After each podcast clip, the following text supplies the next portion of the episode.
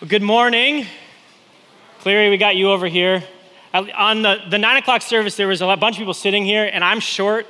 I could not see like anyone, so and I, I can see you guys right here, so that's good.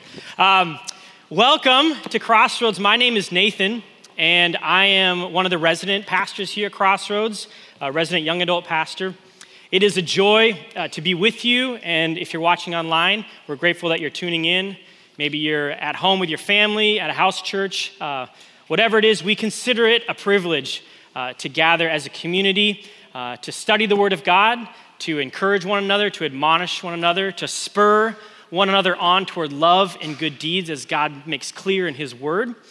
And I thought I would just take a quick moment to give a little PSA as I am the young adult pastor here. Um, it was on my heart and my mind. This is a transitionary season for a lot of people right? Whether you're a senior in high school, you're graduating, coming into the season of adulthood, freedom, responsibility, all that good stuff. Uh, as a college student, maybe you're coming back to Grand Rapids after being gone for the year. And I just wanted to personally extend an invitation uh, to the college ministry. There's a lot of events happening this summer. And maybe this year looked different than normal. Maybe you were isolated in your room for weeks on end. Uh, maybe it was a challenge to make friends. Whatever it is, I just was on my heart to extend that invitation to you. So you're welcome to, to kind of join in that community. And I haven't looked at my notes. You guys can all testify to this. There is big bold letters at the top that says, remember one thing, Happy Mother's Day. So you can never say it enough. Happy Mother's Day. Um, yeah, there's a tension to Mother's Day, isn't there? Um, we get to celebrate and uplift and say thank you to our Heavenly Father for the mothers in our lives, even personally for me, the gracious gift of my own mom. Um, but we also hold that tension of uh, maybe motherhood that is desired in some of our hearts or in, in, the women in this church, but maybe that prayer has not been answered. Um, maybe there's mothers that are no longer in our midst and we miss them. And so we, we live in that tension. Uh, but even so, I just wanted to personally extend um, just uh, a happy Mother's Day to the mothers in this room because because of this very fact. Literally, no one in this room would be here without your mom, right? And I guess, yeah, yeah, thanks, John. And right, yes, we do know, dads, we play a small role in this as well. But let me just let me just speak from experience real quick. I have personally witnessed the four births of my children, right? My wife, my the mother of our children, and all the mothers here, you get full credit. Dads don't do anything in that spot, you get full credit, uh, mothers. So happy Mother's Day to you. And uh, if we're unsure of where we are in the text, we're going to jump in this morning. We've been studying the book of Romans. We spent a lot of time in John. If you are part of Crossroads community for the last year, you are very acquainted with the book of John. And over the last two weeks, we've stepped into Romans. Uh, Dan shared, and so did Rod, just setting the stage. And maybe you realize this too. Uh, we're starting actually at the end of Romans and working our way back to the beginning. Um, it's a different way of, of engaging with the text, and I think the reasons for why we're doing this continue to be uh, to make themselves known. Uh, but today we are in Romans chapter 15, specifically verses 3 through 13. So if you have a Bible with you, if you don't, there's some kind of the backs of the room, and if you have your phone or whatever, giant tablet, whatever it is, uh, bring up the text, Romans 15. We're going to read it together. Um, but before we do that, I also wanted to mention one other thing. Crossroads has a lot of uh, cultural nuances, there's, there's kind of a DNA to our community. And one of the things sometimes you'll hear is this idea of a locker room, right? What we do on a Sunday morning is kind of like the locker room. We have our team, we huddle up, right? We drop the plays for offense and defense, and then we head out onto the field uh, to our street corners, to our places of influence, um, to live out the gospel of Jesus Christ. And so, again, this morning, we are huddled up uh, in the locker room. And I just want to mention that maybe you're here this morning and some of the things we're going to talk about, maybe even the text of this Bible seems distant from you. Uh, maybe uh, you don't believe that this is the Word of God. Maybe you haven't been introduced to it, or maybe there's a lot of baggage that we bring in to the text. Um, and as we're talking about these plays and we're, you know, scheming our offense, you might hear us say like, Omaha, Omaha, and you don't know what that means. um, I just want to extend a thank you that you are here. I believe God has you for a purpose. And even if it feels like we're maybe speaking in a different language, know that you're welcome to wrestle with your doubt, with your questions. God's big enough for that. Um, we're going to speak as a community, as a family, and we're going to encourage one another in the locker room and then be sent out to the field of play. So, we're almost to the text. I can feel the anticipation. We talked about that last week too, right? One more thing before we get into chapter 15.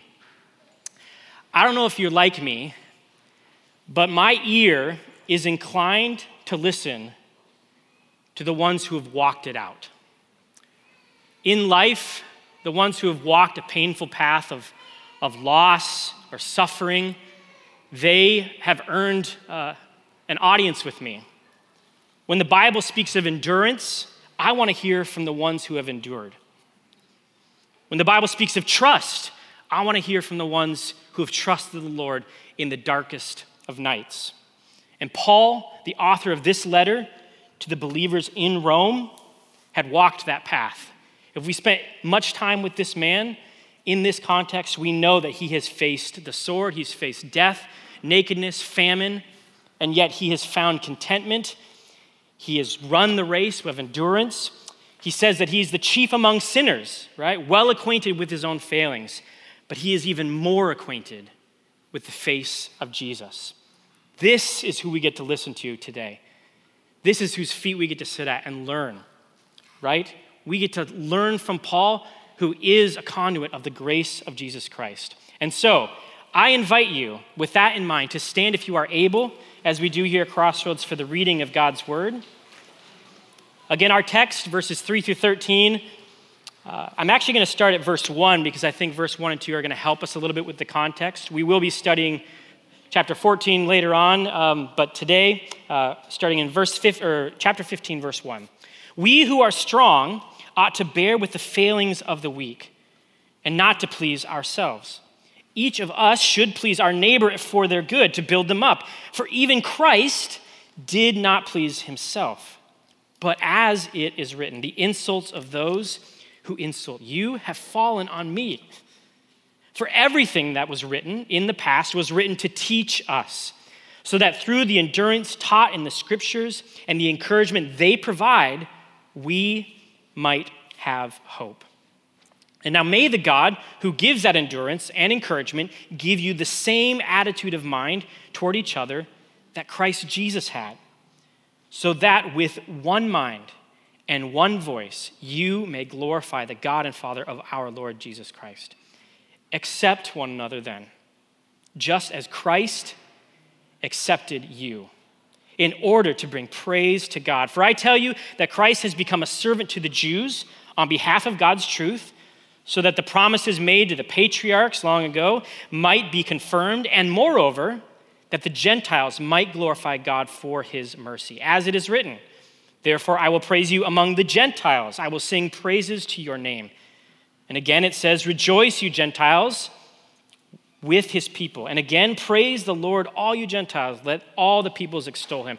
And again, Isaiah says, The root of Jesse will spring up, one who will raise will arise to rule over the nations. In him, the Gentiles will hope.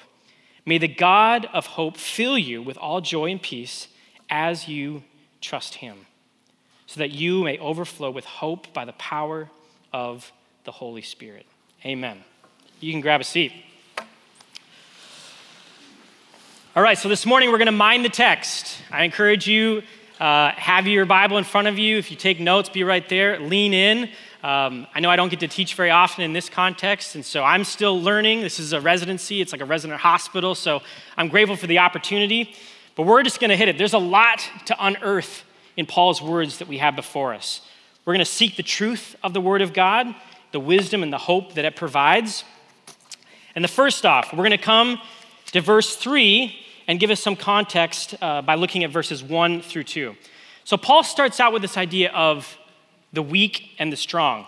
Chapter 14, if you pull your eyes back to chapter 14, you'll see that this is the, the title of this text. Um, and this idea of the weak and the strong leads us into verse 3. Now, Dan and, and Rod did a great job of, of giving us context, right? It's so important to understand who Paul was writing to, the context of Rome in the first century. Now, the gospel of Caesar was everywhere, right? That Caesar was Lord, um, that he provided uh, safety and security. He provided life if you would but bow to the empire of Rome. And at the same time, Paul understands that there is another gospel that is taking over the known world the gospel of Jesus Christ. And at this point in time, the nations are being welcomed into the blessed family of God. Now, there is one family that Paul talks about neither slave nor free, Jew or Gentile. And Paul himself is set aside for the ministry to the Gentiles. We remember what that word means, the connotation of Gentile. It was the one who was far off, unclean, set aside, right? Not part of the family of God.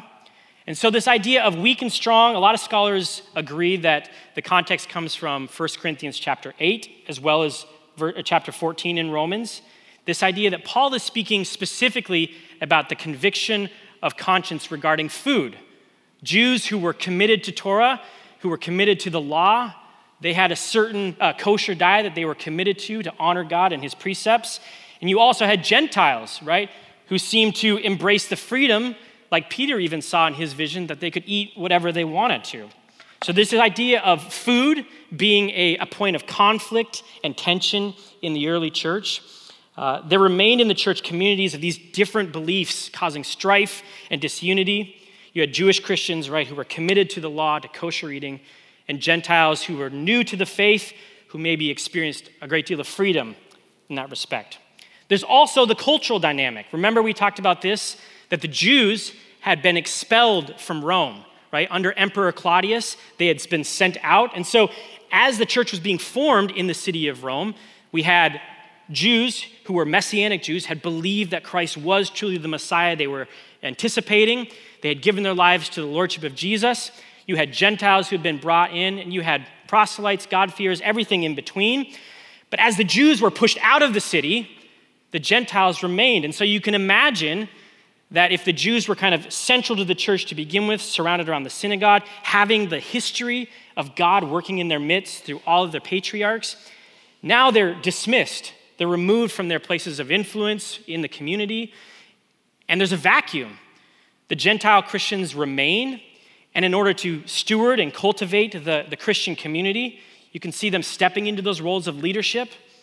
But now, at the time that Paul is writing Romans, Claudius has passed away. He's dead. The Jews are able to come back into the city, and the Jews return to find their positions of power and influence and involvement in the community have been uh, commandeered by these Gentile brothers and sisters. And so there's a tension of like someone has taken my job or my role or my responsibility. There's a tension of food, like they're eating whatever they want. I'm committed to being kosher. There's all these tensions. But then also, there's one other interpretation of the weak and the strong that we see from scholars. And it's this idea of the powerful or the ones with power and the ones who are powerless. If you read verse 1, we who are strong ought to bear with the failings of the weak and not to please ourselves. We can understand it also as those who have power, who are in positions of influence and power, ought to bear with the ones who have no power, who are powerless. So I want to paint a picture for you, real quick. Imagine being um, a Jewish believer. You had grown up with every fiber of your identity and being being rooted in Torah. Like from a young age, you yourself, these these Jews had memorized the Torah, these five books of the Bible. They knew with intimate detail, like their forefathers Abraham, Isaac, Jacob, the 12 tribes of Israel, the story of Exodus, of God rescuing his people, pulling them out of slavery.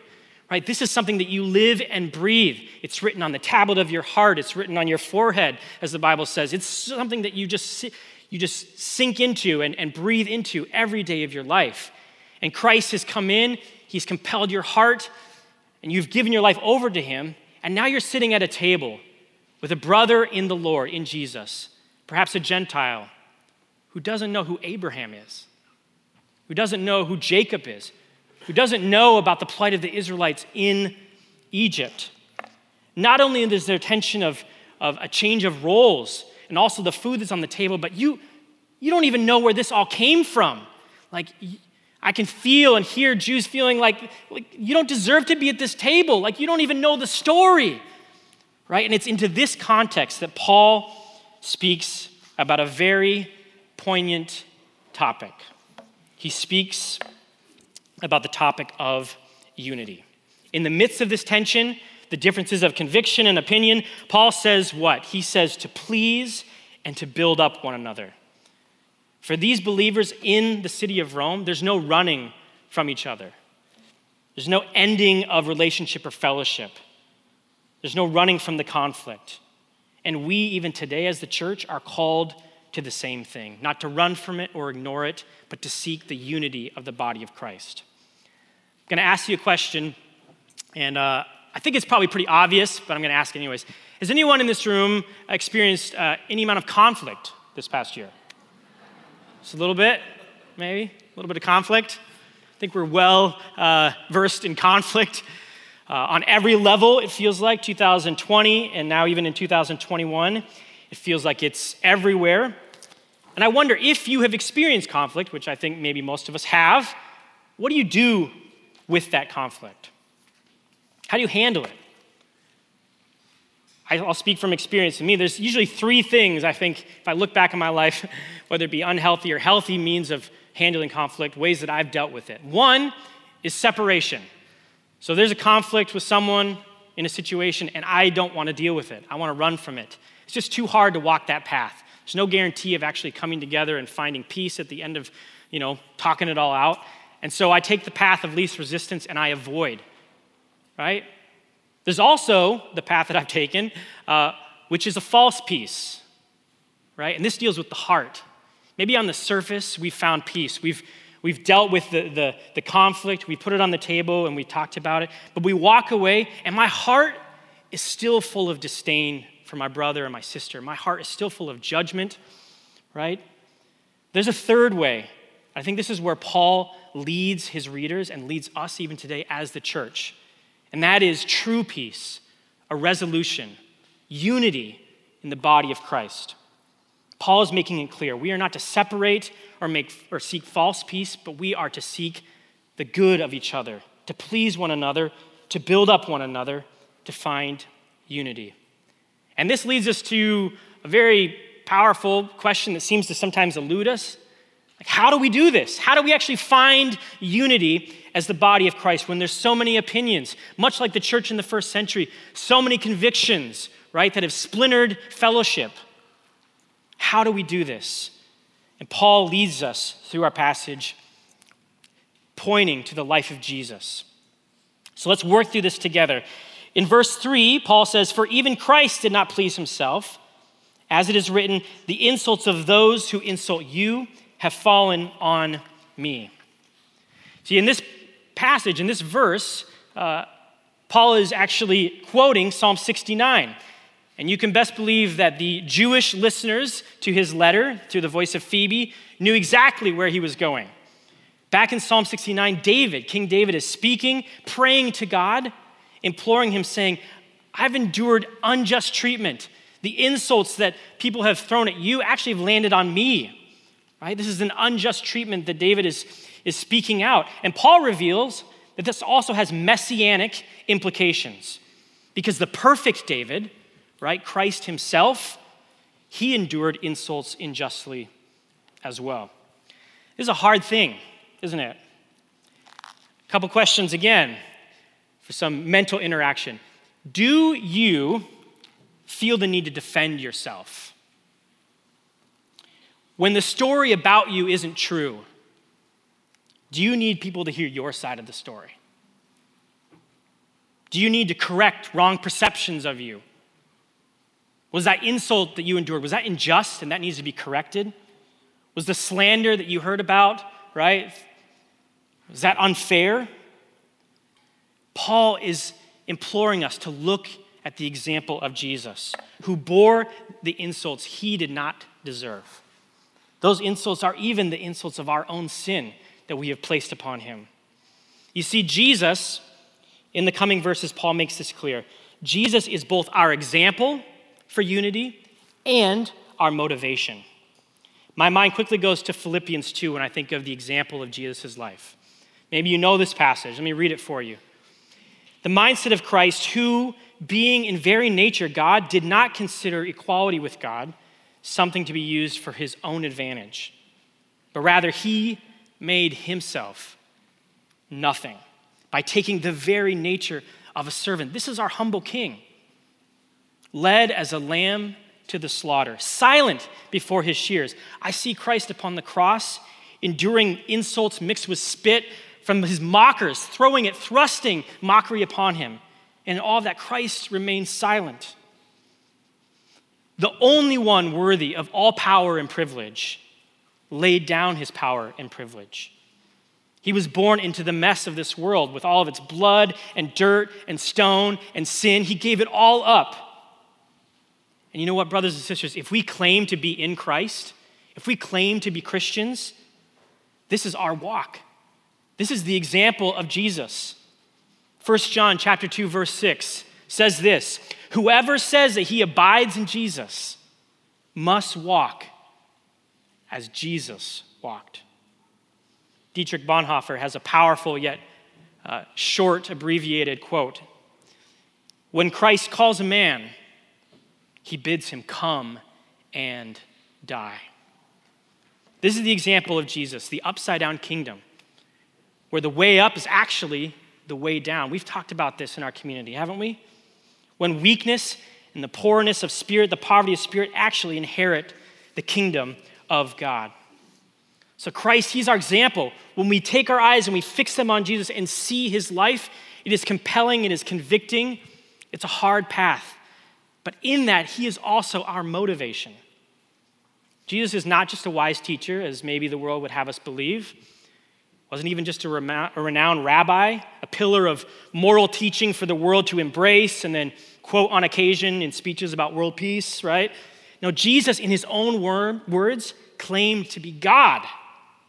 I am the way, I am the truth, I am the life. No one comes to the Father but through me. We had a handout last week uh, that Rod shared with us about the difference between religion, right, and our faith walk with Christ. And one of the things on there was talking about motivation. As believers, we're not motivated out of obligation or religious duty or fear or insecurity, but out of a grateful joy and love for Christ. Because, why do we love Christ? Because from the very beginning, way back in Eden, when the way to Eden was shut and the poison of sin crept into the earth, God had a plan in place. A hero that would be one for the many, a new Adam, a perfect King David, who would take the death my sin deserved and bear it upon himself. Brothers and sisters, there is great joy to be found in desperation. To the extent that I recognize my own need for a Savior, is the extent to which the gift of scandalous grace that God gives me, it overwhelms my heart. The more I recognize the distance between my depravity and God's holiness, the cross of Christ fills that gap and brings me great joy. Jesus talks about this in Luke 7 in his parable when he describes about uh, those who have been forgiven little, they love little. But those who have been forgiven much love much. Do you know how much you've been forgiven? For me to see the vastness of my failings just laid out in front of me, to witness it all swallowed up in the cross of Christ, it creates in me a heart of abounding gratitude and joy. As Christians, whether we're in this room, whether we're watching online, whether we're on the other side of the, the world, whether we're down the street, the one thing we have in common, the center of everything, is our experience of Christ, his example, and his motivation. Paul continues in the text look down with me. Lest we forget this truth, Scripture, from the first page to the last, is here to guide us, to offer us encouragement and hope. Verse 4 For everything that was written in the past was written to teach us, so that through the endurance taught in the scriptures, in the encouragement they provide, we might have hope. See, Paul's words, for me, take me right back to the road to Emmaus, right? On Luke chapter 24, Jesus' words to the despairing disciples on that path, he opens their eyes to recognize that it's all about him. It's all about Christ. The longing to return to Eden, the championing of kings over and over, only to see them fail in the lineage of Israel and Judah, the promises of the prophets, this anticipation of rescue, of salvation, of a Messiah, of a lasting shalom that would still the waters of chaos.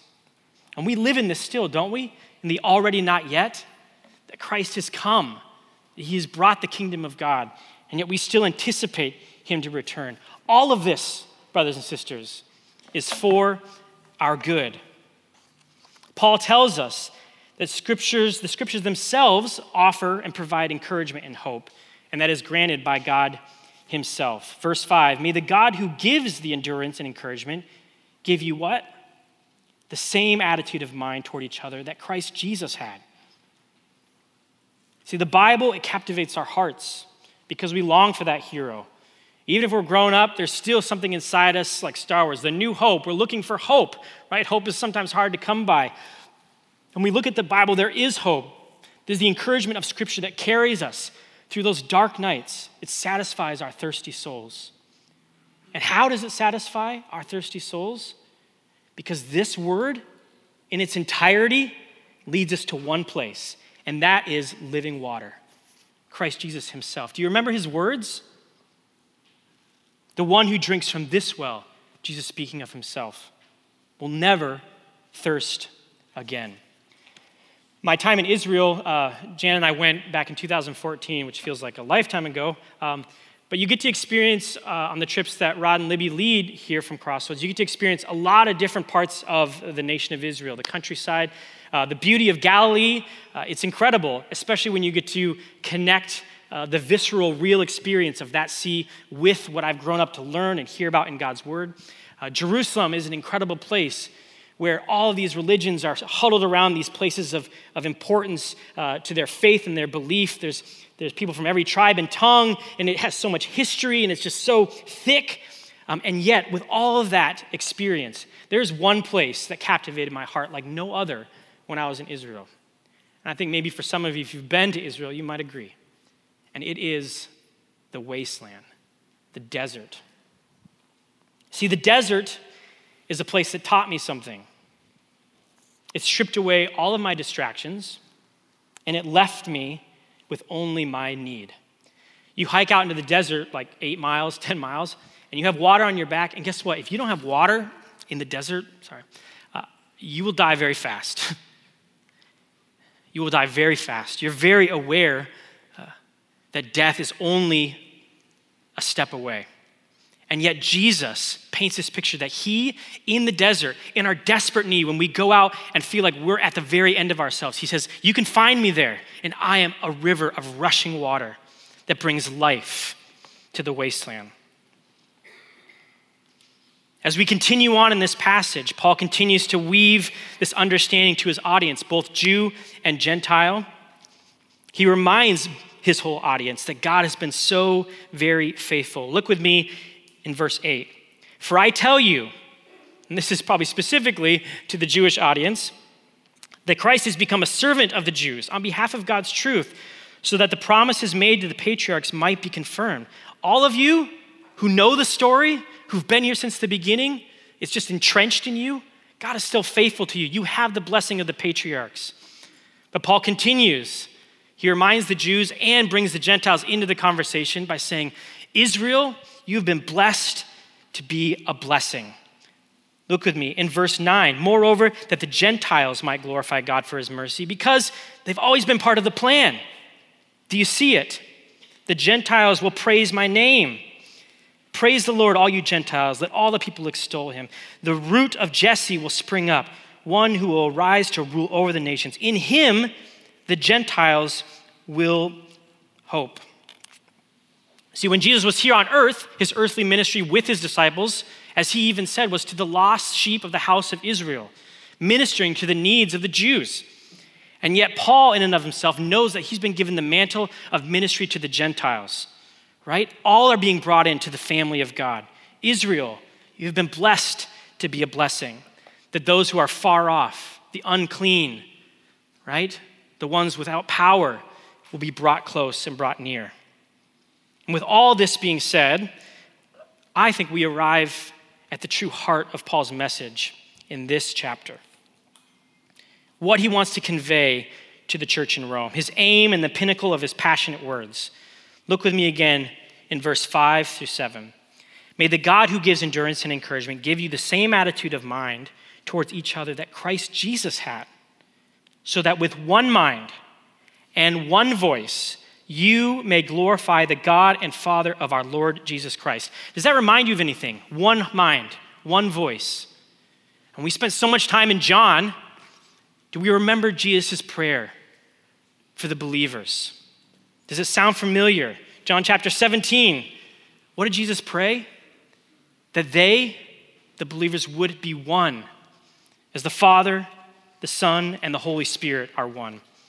Paul's words continue to push into us this common theme whether Jew, Gentile, slave free, male, female, that unity comes through the shared experience and reality of one thing, and that is Christ Jesus, our Lord.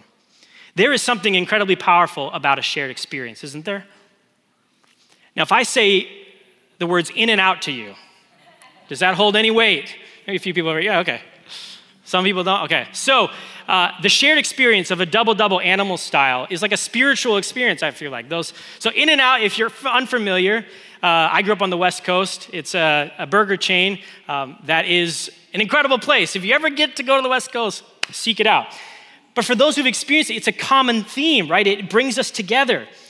And even though that's a, a simple and kind of uh, uh, a bit of a joke in the example of a common experience, Paul is imploring us not to abandon the one thing that give us, gives us unity in the church, the common experience of Christ Jesus.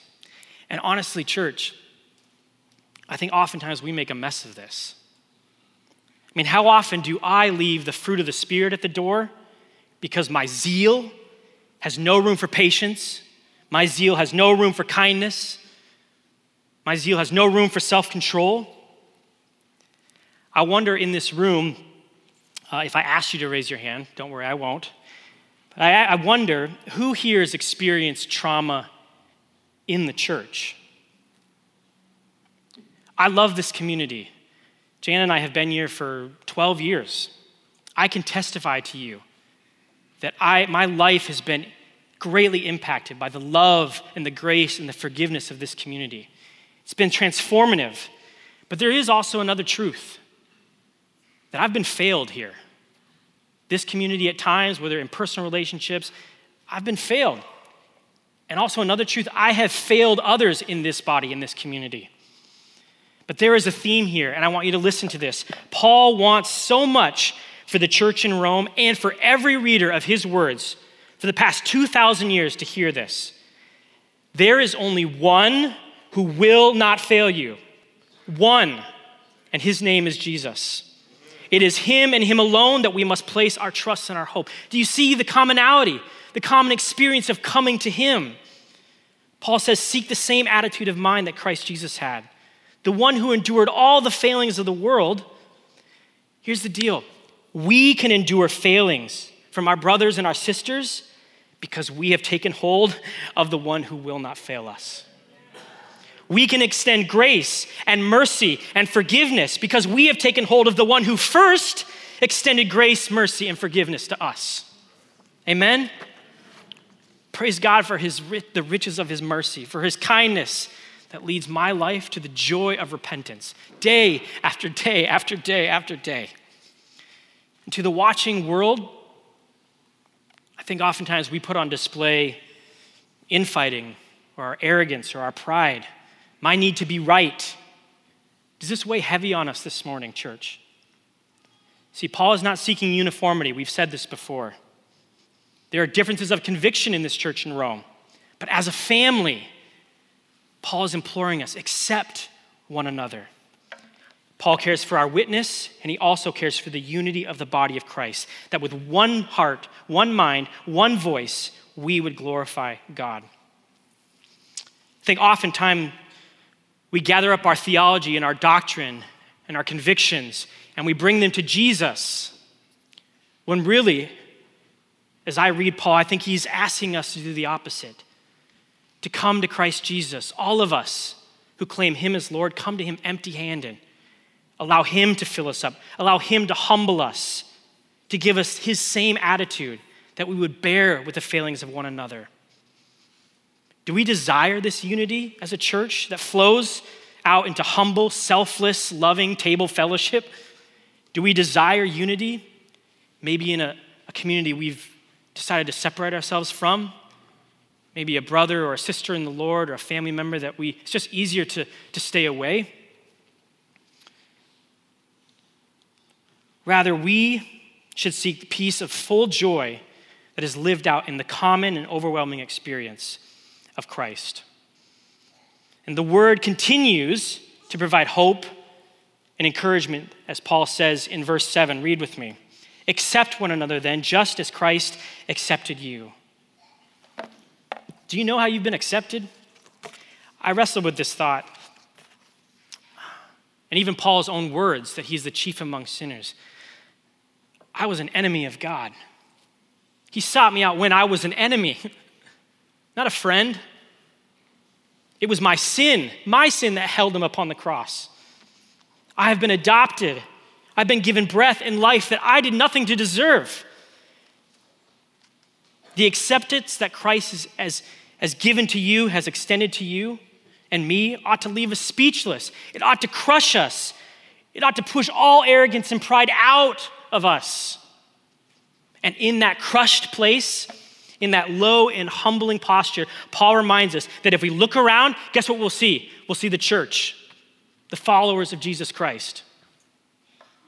Verse 13 May the God of hope fill you with all joy and peace as you trust in him, so that you may overflow with hope by the power of the Holy Spirit. I see it like this, family. There's a cloud. It's full of unrest and striving and comparison and piousness and noise. It's everywhere, it lingers. But when we meet Christ, when we follow his example and his motivation, his leading to the low and humble place, our eyes dip below the cloud and we see each other across political divides, across racial divides, across all divides. We feel the hope and the joy and the peace of unity in that humble place that only Christ can take us to. We don't deserve any of it, and yet we're given everything. Christ satisfies, He graciously humbles us, He teaches us contentment and joy. He opens our eyes to the gift of Himself, where everything is being stripped away. All the idols, all the false hopes, all the selfish ambition, the vain conceit, we're led into the desert. And when we are, we think we're alone, but we're not. We find something in the desert Christ Himself. I want you to listen to this as we get ready to close. I believe with my whole life that the pull of Christ is far stronger than the push of our individual judgments and opinions. It is far stronger than tribes and tongues and empires. And what is the pull of Christ? Behold the Lamb who takes away the sins of the earth. All the riches of his mercy and grace have been lavished upon us, brothers and sisters. I leave you with these words, this poem. Out of the darkest night and up from the longest winter, walking upon the face of the deep, hope stirred. In the dark and desolate place of our sin, hope won the war we could not. All bonds of decay and death swallowed up in his perfect and unfailing love. This is rest for the weary. This is hope for the hopeless. And that hope, brothers and sisters, he has a name. Jesus Christ, making all things new. For he is not dead, but alive forevermore. Amen. Let's pray. Lord, help us. I believe, help my unbelief. I want to follow after you, Jesus, your compelling model of life. And yet I fail all the time, Lord. My pride gets in the way. I make judgments about my brothers and sisters. I forget the humbling truth that you loved me when I was far off. When I was an active enemy to you, you took it upon yourself to draw me near. As I hurled insults upon you at the foot of that cross, you bore them, the injustice of them, you took them because of your great love. I'll praise the name of Christ Jesus, the name above all names. We thank you, Lord for the power and the encouragement and the hope of your word. What a gift it is. And we know we can only pray to you. We can only come into this place, into your presence, through one name, and it is that name that is above all names the Lamb that was slain, worthy. It's in the name of Jesus that